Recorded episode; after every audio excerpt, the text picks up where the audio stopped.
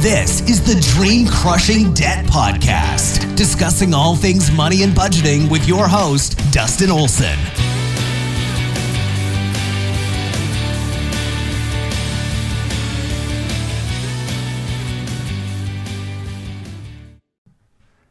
Hey everyone, my name is Dustin. Welcome back to yet another episode of our Dream Crushing Debt podcast.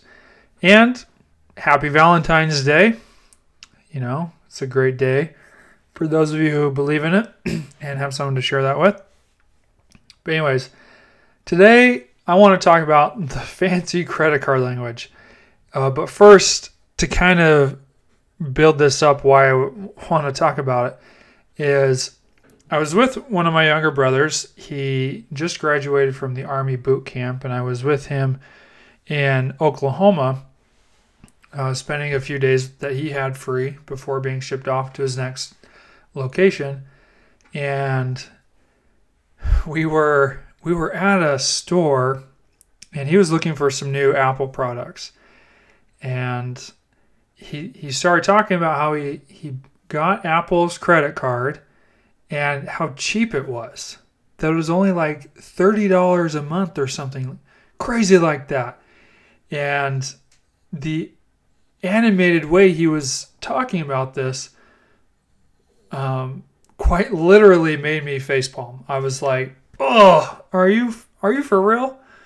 Okay, it's like, "Oh, I think you misunderstood um, what that was," and so the this fancy credit card language that's out there, right?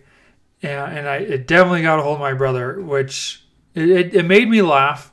And I, I tried to not be too much of a big brother and and correct him uh, at this stage in his life. But I I was like, so wait a second, you have Apple's credit card. That's their Barclays card uh, which they advertise when you check out, right? You get 0% financing through their credit card for so many months, depending on how much you spend, pretty much, right? And so he took advantage of that that offer so that he could buy whatever he wanted through Apple and was just making payments on it.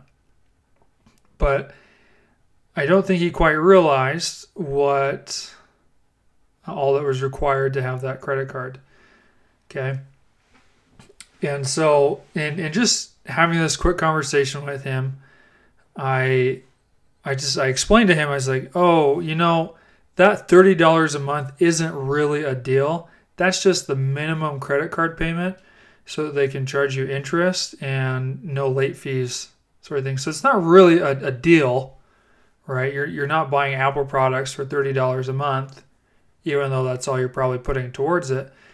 And so he, the conversation really didn't go on very long because I, I didn't want to dwell on on that with him with the little bit of time that we had uh, before he was shipped off. And so I thought I would talk about it here because I think it's important that everyone understands what that means, right? Minimum payments on a credit card, right? If you're buying an Apple product, say you spend a thousand bucks for an iPad, a laptop, a phone, you know, whatever it is, right? $30 a month plus credit card interest, which is 18 something percent or more, depending on the credit card that you have and the terms that you've agreed to, is a lot. Oh my goodness. Right? And so that just uh, compounds so quick.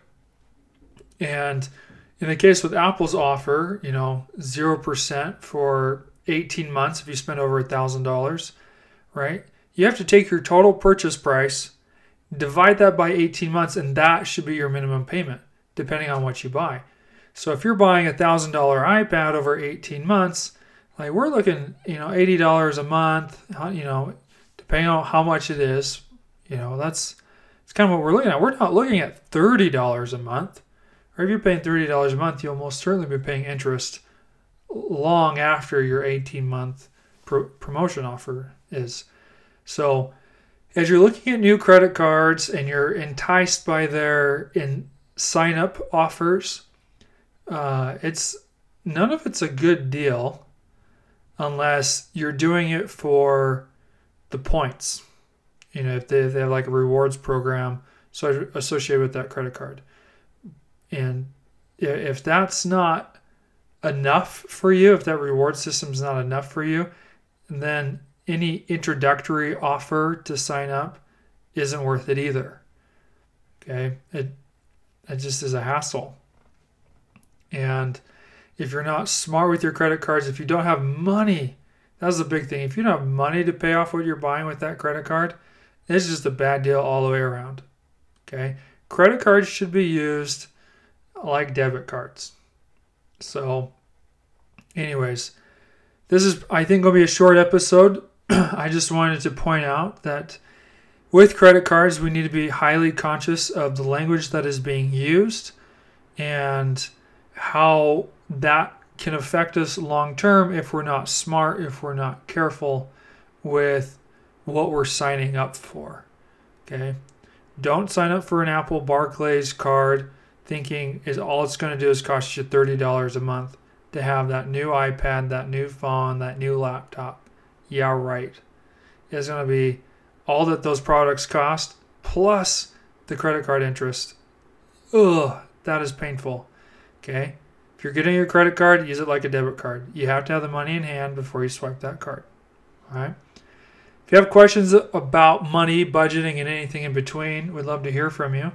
Shoot me an email at dustin at dreamcrushingdebt.com. I'll read your question here on the podcast. And it just might be a question that others are asking themselves too and would like an answer. So we'd love to hear from you. If you like our podcast, rate us, subscribe to us, and we'll guys we'll be here for the next episode, I hope.